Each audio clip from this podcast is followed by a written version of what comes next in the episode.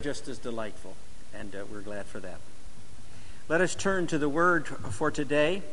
The first reading from Jeremiah. In about the 6th century BC, the people of Israel had been captured and overrun by Babylon and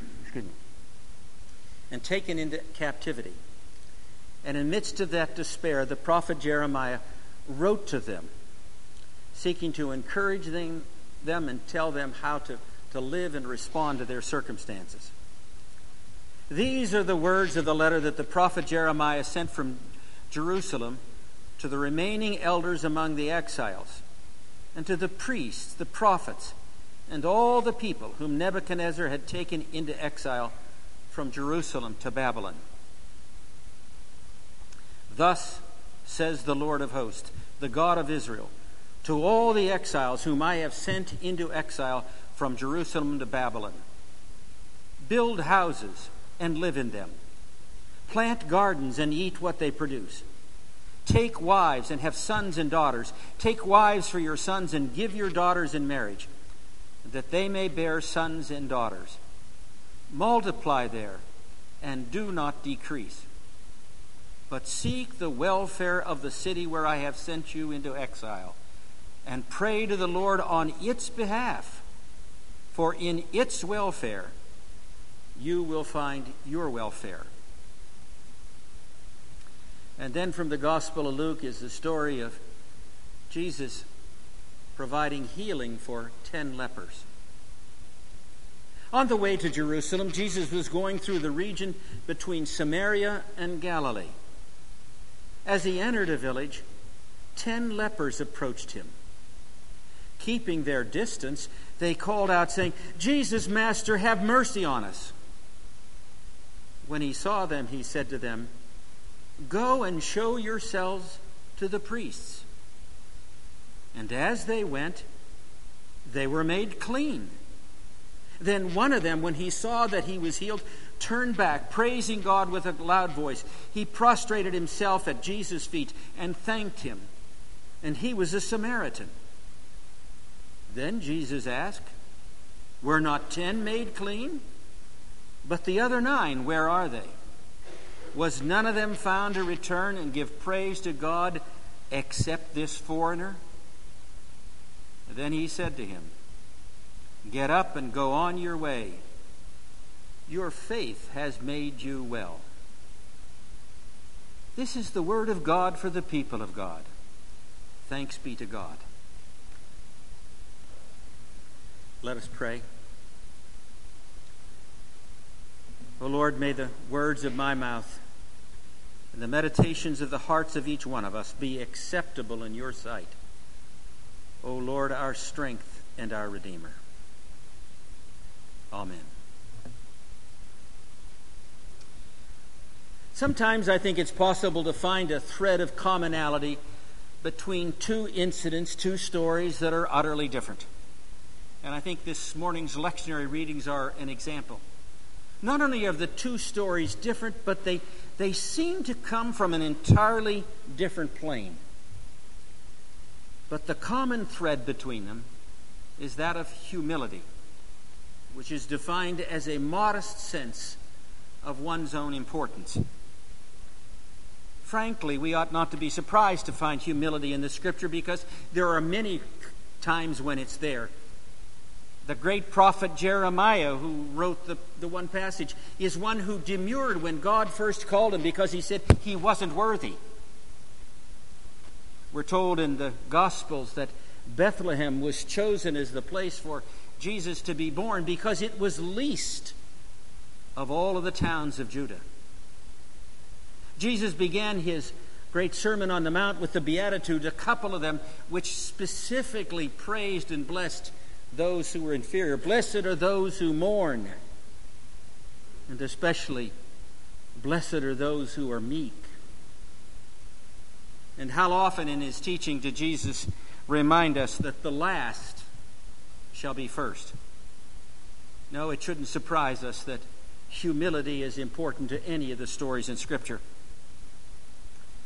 The lesson from Jeremiah finds the Hebrew people facing a despairing time. Although their badge of honor down through the years was that they were the chosen people of God, more often than not, they found themselves overrun by stronger nations nearby. And it, Israel seldom had times of preeminence. In this occasion, where they not only vanquished, but they'd been carried off into captivity in another land. They were exiles in an alien place. This contradiction between what they assumed God intended for them, the chosen race, and their fate as people in an alien land left them mad as hops.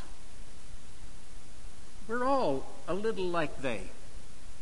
When something doesn't go our way, when some tragic event happens to us, we lift our eyes to God and lift our fist and say, Why, God? Why me? Jeremiah didn't want them to wallow in this kind of anger and self pity. He tells them to accept what God has done to them. And note he says that God has done it to them. Build houses, plant fields, and so forth, rather than grumbling arrogantly.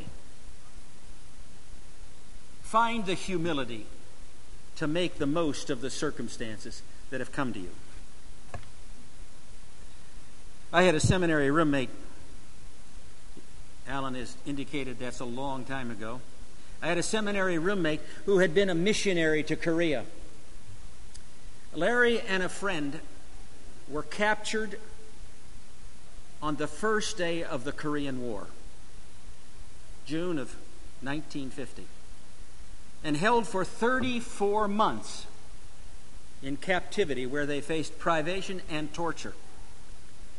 Larry says the thing that helped him survive those months was the fact that his companion, Chris Jensen, was a man of such humility that he never compromised his dignity in the midst of the indignities that were placed upon them.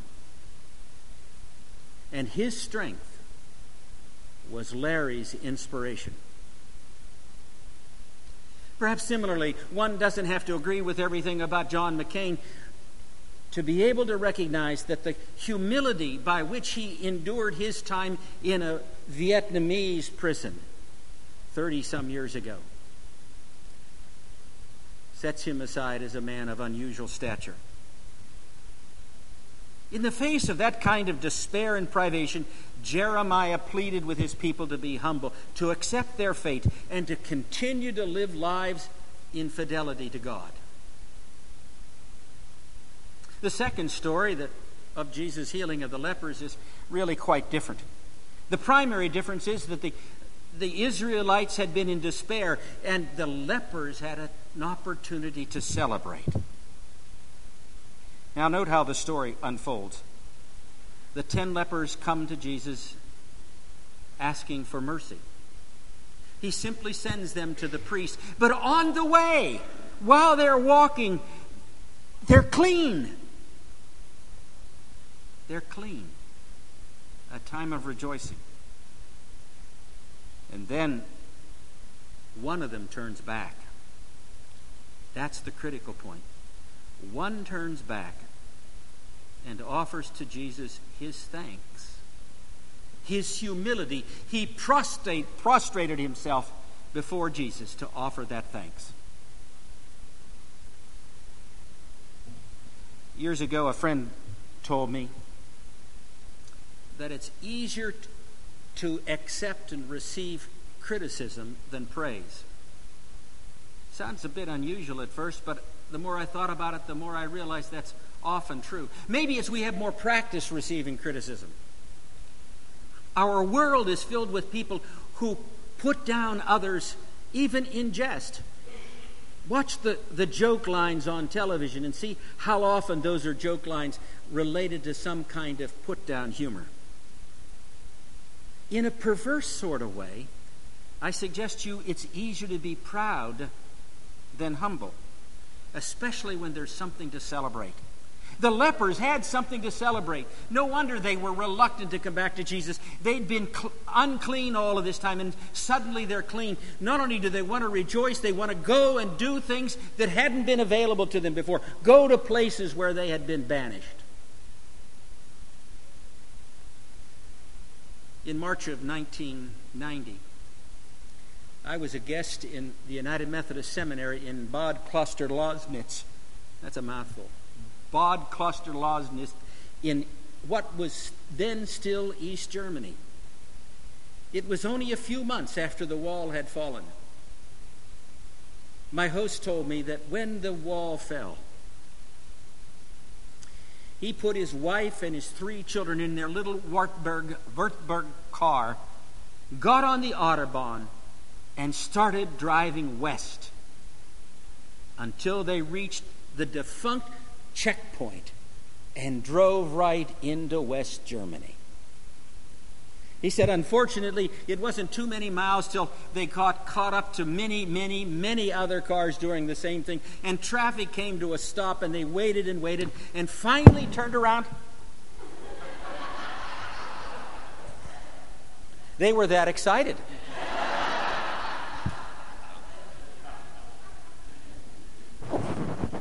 They turned around and drove back home. But they'd had the experience of crossing the border without stopping and doing something that had been denied to them before.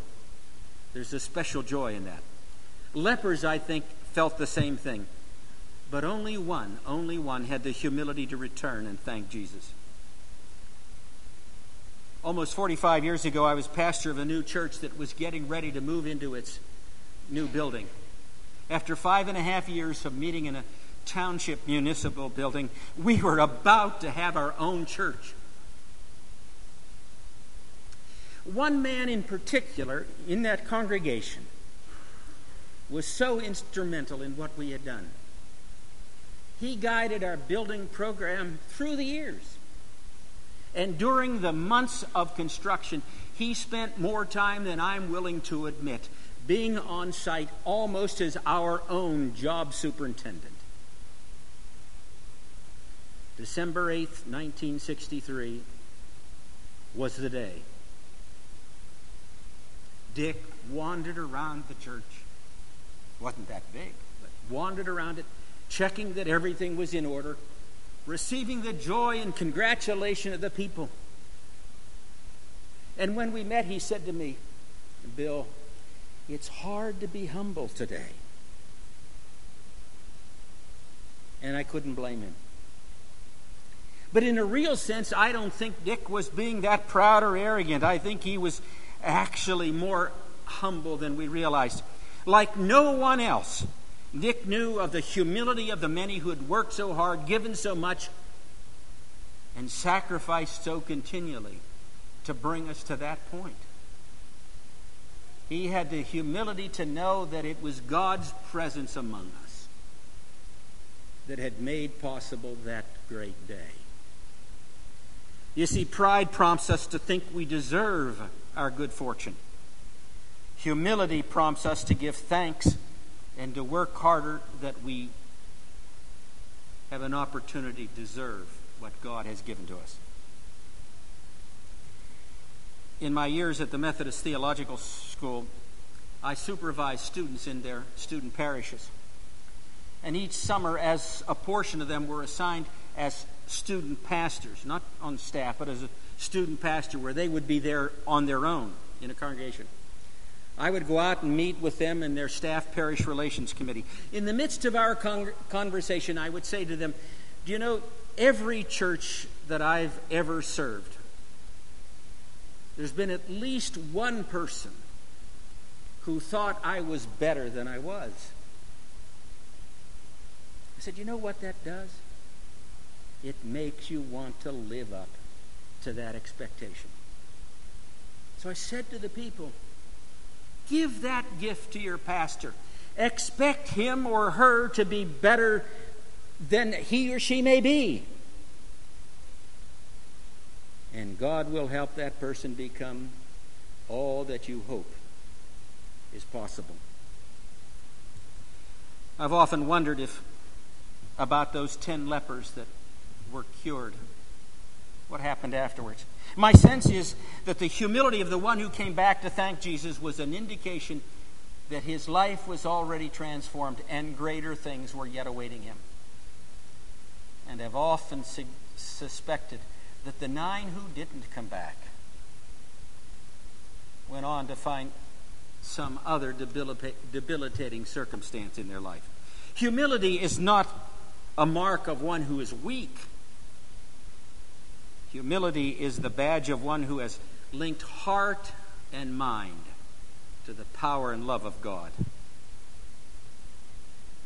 The lectionary had a third reading for today. We didn't try to read all of them, but I want to pick up one verse of that. In Paul's letter to Timothy, he says something that I believe calls for humility on the part of those who were listening then and those of us today. Paul, the great leader of the early church, was a great mentor. He wanted young Timothy to understand everything, everything that helped the young churches where Timothy was involved.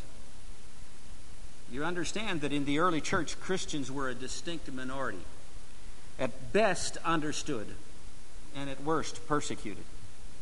Many of the books of the New Testament are letters Paul wrote to the churches, advising them how to deal with this kind of problem or another. Not just telling them the, the theological perspective that would encourage them, but helping them in the practical issues. And one of the things that concerned him was the number of times that people debated and wrangled that term that Betsy used this morning wrangled uh, over issues in the life of the church. So Paul said to Timothy, Tell them this. Tell them this. They are to avoid wrangling over words, which does no good, but only ruins those who are listening. Good advice. But it takes humility to implement that kind of advice. We love to be right. We love to make our point. We love to have people recognize that we are right. We demand that we are affirmed. That's human nature. And such was the squabbling where Timothy was. That wrangling was not an attempt to get to some better level of understanding. It was to overcome others with words, to outduel them in the debate of the day. This utter lack of humility threatened to destroy the fabric of the church before it was yet even fully mature. Sometimes I think today's political rhetoric is like that. Some pol- politicians spend more time crafting words than creating policy that can serve us. They spend more time attacking some semantic miscue on the part of their opponent than engaging the ideas that the opponent has suggested. And, friends, if that's true in politics, it's even true in our United Methodist Church. There are those who spend more time wrangling about the right wording and the correct thinking that there's no time left for redemptive living. I just finished reading a scholarly book on the Salem witch trials. I was struck by a number of things there. I was struck by the fact that the, the time of the Salem witch trials in 1692 occupied only a matter of a few months. I was struck by the fact that many who were convicted were convicted on the basis of confessions that they got out of them by torture. And I was struck by the sheer hysteria, a kind of a patriotic hysteria that allowed this stain on our nation to take place at all in reading the story, some of the quotes, some of the quotes from the hearings, I came to another conclusion as well that sometimes they spent more time wrangling over the words that people had said instead of looking at the exemplary lives that they had led before some malcontent had made an accusation against them. They needed to recall Paul's advice. They are to avoid wrangling over words which does no good, but only ruins those who are listening. And, friends, what happened at the end of the 17th century New England can and does continue in some forms in present time. There are those who argue, and argue vehemently, that only certain words can be used in the way that we pray, and only certain words can be used as we ordain men and women into ministry. Or, like the McCarthy area, era, there are those who want every seminary professor in our United Methodist schools to adhere to their specific wording about what to believe about Jesus. They forget that we worship a living God our God isn't static, our God isn't dead. It's a living God who continues to re- reveal self to us and to disclose new insights and inspiration all of the time. They need to recall Paul's instructions to avoid wrangling over words, which does no good, but only ruins those who are listening. God calls us every day to be faithful disciples of Jesus loyal members of the church, and willing workers in the efforts for God's kingdom, for which we prayed only minutes ago in the Lord's Prayer. We're to be humble in times of despair, as Jeremiah said to the exiles. We're to be humble in the times of celebration, as when cured of the leprosy. And we're to be humble as we profess our faith to those who wait to hear the word of salvation.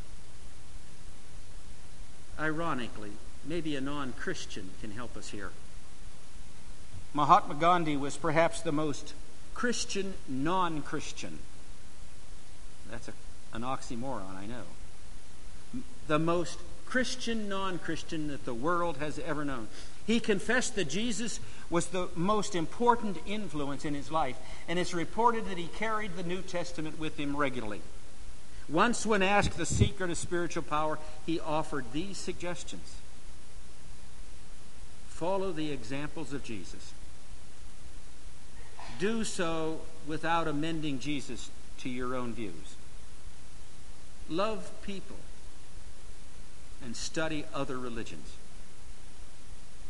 Humility wasn't forgotten by Gandhi. It certainly wasn't overlooked by Jesus. Now, God asks us to make humility, that forgotten virtue, the cornerstone of our lives. Amen.